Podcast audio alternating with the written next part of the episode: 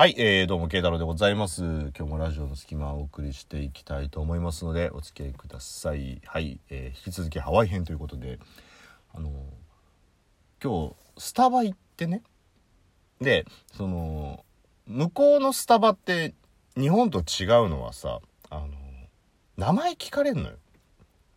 日本って、こう、キャラメルマキアートなんとかでとかっていうと、そう、ドリンク作ってくれた人が、あの、キャラメルマキアート、トールサイズのキャラメルマキアートでお待ちのお客様とかっていう聞き方をするじゃないですか。そうじゃなくて、あの、向こうはレジの段階で名前聞かれて、その名前をカップに書かれるのよ。で、その出来上がった時に、あの、キャラメルマキアートお待ちのお客様と同じような感じでね、あの、じゃーんとか、あの、ポチョポチョ？みたいな感じでこう呼ばれんの。ポチョポチョっているの？そんな名前。ジョンまでは全然いるだろうけど、ポチョポチョっている？それ。どんな風貌な、何人なのか、何国籍なのか聞いてみるけど、ポチョポチョっつって、はい、はい、ポチョポチョ、ポチョポチョってね。もうそれ無駄だよ、その話も。そう。で、そういう感じでこう名前をね、呼ばれるから。だからもうちょっと自分もね、あの、それで、あ、慶太郎って言って、なぜその名前をチョイスしたのかわかんないけど、慶太郎って言って。で、あの、自分のラジオトークでやってる側の名前でちょっと呼んで、よ、言ってみたいですよ。なんとなくね。で、こう、普通にドリンク作ってくれて、で、呼ばれた時に、めっちゃあの、聞いたろ聞いたろって言われて。まあ、あのなんて言うんだろうな。まあ、こう、アメリカって、こう、いろんな国籍の人がい、いろんな人種の人がこう、いるじゃないですか。だかちょっとネイティブすぎたのかな？発音が。ね。でまあ、ほら、ちょっと聞き、聞き取りづらかったのかなと思うんだけどね。だからまあ、ちょっとネイティブすぎたから多分聞こえなくて、あの、聞いたろ聞いたろっつって、あの、普通にカップに、来たろって書いてあったね。もう。俺はね、ラジオトークで話す方であって、髪の毛から毛張りを出す方ではないし、俺の父親は普通の人間であって目玉ではないと思ったんだけど、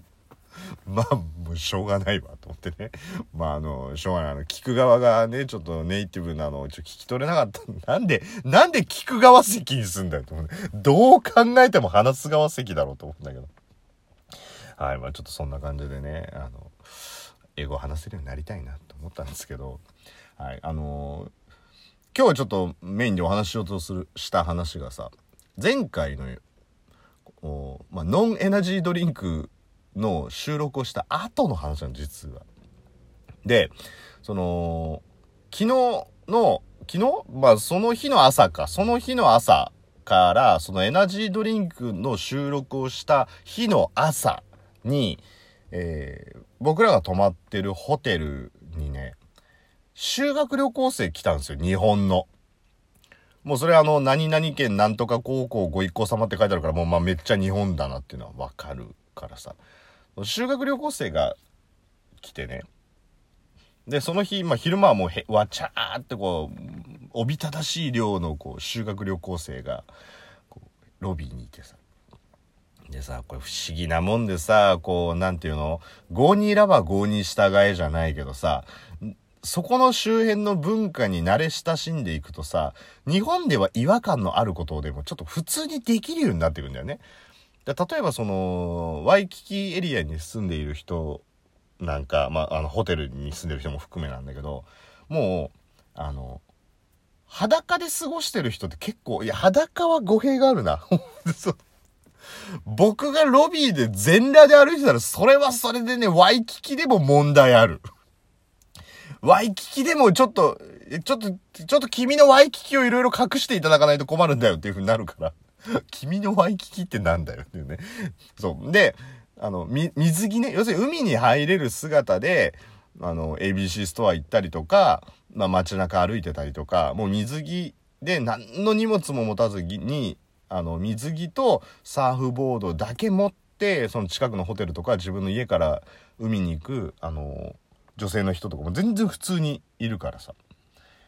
だら僕も、もうさすがにこう何日もいるとさ、もう水着だけで海に、もう海まで数分だから行くっていうのはもう全然慣れちゃってから何とも思わなくなってくるんだけど、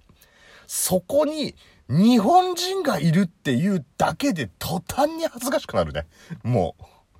むしろね、なんかこう、こう長ズボンとかスニーカーとか履いてる方が海っぽくないから浮くんですよ、向こうは。ね、半袖タッパ B さんとかそういう方がいいんだけど。だから水着に上半身裸で、で、タオル一枚持って海に行くなんてことはむしろ向こうでは全然何ら違和感ないんだけど、それでロビーにいておびただしい数の日本人がいた途端に、僕なんかね、あの、裸で渋谷のスクランブル交差点で立ってるようなはずが、いや、あの、いや、えー、いや、いや、見んなよ、みたいな、そういうなんか、途端に恥ずかしさをが出てくるっていうね、こう、まあ、チキン野郎な一面があるんですけど、そのまあ、高校生がこう、修学旅行で行ってさ。で、僕が、ちょうどその昨日のノンエナジードリンクの下りを取り終わったのが、もう2時とか過ぎてたのかなまあもう要するに深夜だったんですよ。で、深夜でこう部屋に戻って、で、僕いつも、まあなんだろうな、こうある種ラジオトークを撮るっていうのは僕の中で一仕事みたいな感覚あんのかもしれないけど、収録し終わったら、その、ラナイでビールを飲むっていうのが、まあちょっと楽しみだったりするんです。あの、ラナイってこうベランダみたいになってるとこね。で、向こうってこうベランダみたいなのがホテルに当たり前についてるんですよ。日本ってついてないじゃん。なかなか。で、ましてやこう高層のホテルとかになると余計いいんだけど、向こうはこう、外を眺められるようにっていうのがついてて、で、こうベランダにこう、テーブルと椅子が、あの、まあちょっとなんだろう、プラスチックでできたね、プラスチッキーな、あの、椅子とテーブルが置いてあるんだけど。で、あんまり日本ほどこの周囲の配慮っていう意識がないから、こう隣が結構丸見えなんですよ。で、僕のラナイがあって、で、隣の部屋、まあ柱一本分、こう空洞があって、で、向こうが、あの、隣の部屋のラナイみたいな感じだから、普通にラナイで座ってると、隣の部屋も同じようにこう座ってたら全然見えるんですよ。で、その柱一本分の空洞が、あの、隣との空白になってるから、そこの柱の空洞の部分から下も見渡せるんですよ。で、僕、こう、ビール飲んでたらガラガラっと音が聞こえて、で、まあ、あの別にしばらくぼーっとしてたんだけど、それな話し声が聞こえてね。で、ちょっと下を見たら、まあ僕の斜め下ですよ。左斜め下。だ隣の部屋の一個下の階ね。の、高校生の男の子が、僕の部屋の下の階のところ要するにだからその柱一本分の空白のところのギリギリのとこまで来てなんか話してるでずっと聞いてると僕の部屋の真下の人はどうやら女の子。で、えー、斜め下のところは、えー、男の子。っていうところでなんかねいい感じのトークが繰り広げられてるんですよ。でまあ、修学旅行の夜といえばみたいなね。でしかも2時も過ぎてから、まあ、もしかしたらもう部屋のやつは寝ちゃったんじゃない？お互い。だから別にこう茶化されることもなく話されるのか、まあ、もしくはそれねだってねこうさその部屋に遊びに来て隣でっていうのがちょっといきさつは分かんない。例のトークしてんね好きなやついるの？的なさ。で男とかも「えお前だって気になるやついるっつってたじゃん」とか言って「明日の自由行動誘えば」とかえいや別にいいよ」ってその女の子なんか恥ずかしがってて。でそのお前の気になるやつって何？あのまあぶっちゃけそれね奇数組か偶数組で言ったらどっちよみたいな。どうでもいいじゃん、そんなのっていう。もうなんか、ういういしさ全開。全開ですよ。もう奇数組か偶数組かを知りたいんじゃないんでしょ？自分がそこに入ってるかどうかが知りたいんでしょっていうね。まあ、非常にこう、遠曲和法ですねっていう。それは僕ですかってのは聞けないから、それは偶数組の方ですか？奇数組の方ですか？みたいな聞きたいんだろうっていうね。でなんかいやそれ言ったら結構絞られるじゃんみたいな話をしてる。初々しいなおいって言ってね。何々県なんとか高校の諸君とか思いながら聞いてたんだけどはって思ったんだけど僕これで部屋に戻るとさ窓開ける音しちゃうからすげえ邪魔しちゃうんだよその二人を。で気使うじゃん。もしかしたらなんかね自分の修学旅行生と同じ学校のやつに聞かれたかもしれないとかって思うとさなんかちょっとその気まずくなっちゃうしさなんだろうな、そういう恋愛みたいなのってさ、なんか些細なきっかけと偶然がきっかけで付き合うようになったり付き合えなかったりとかしちゃうわけじゃ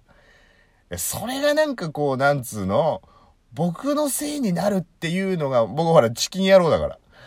ね知らねえよっていうんじゃなくて、なんかその二人の幸せをさ、僕が壊すみたいなきっかけ作っちゃったら嫌だなと思ったら、もうなんかビールも飲み終わっちゃったんだけど、部屋にも戻れないっていうね。しかも携帯も部屋に置きっぱなしにしてるから、もう僕缶ビールの缶しか持ってない状態で、延々とだからもう二人のね、なんか、いや、まあ別に彼氏とかいなくても今はいいんだけどね、なんていう話をしな、してるところをもうずっと聞くしかないっていうね。もうどうするのが正解だったんだろうっていうね。だもしかしたらもうなんか二人が喋ってるっていうところのもう BGM ぐらいのつもりでさ、いきなり海に向かっても、幸せとは星が降る夜と眩しい朝が繰り返すようなものじゃなくとかって歌えばよかった。歌えばもしかしたら BGM っぽくなってて、確かにそうかもみたいな感じになって、そう幸せにさせられたかどうかはわかんないけど、とりあえずその勇気はなかったから、その子たちが話し終わって寝よっかっていうまでの、えー、大体1時間40分ですね。僕ずっとラナイに行ったっていうところでね。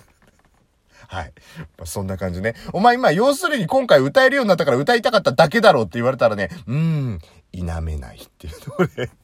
はい、なんか新しく歌えるようになったみたいなんでね、あの、説明書きの URL もあったみたいだから、もうもしよろしければ説明文のとこ貼っとくんで、今見てくださいっていうところで、あの二人、ハッピーエンドになったかな。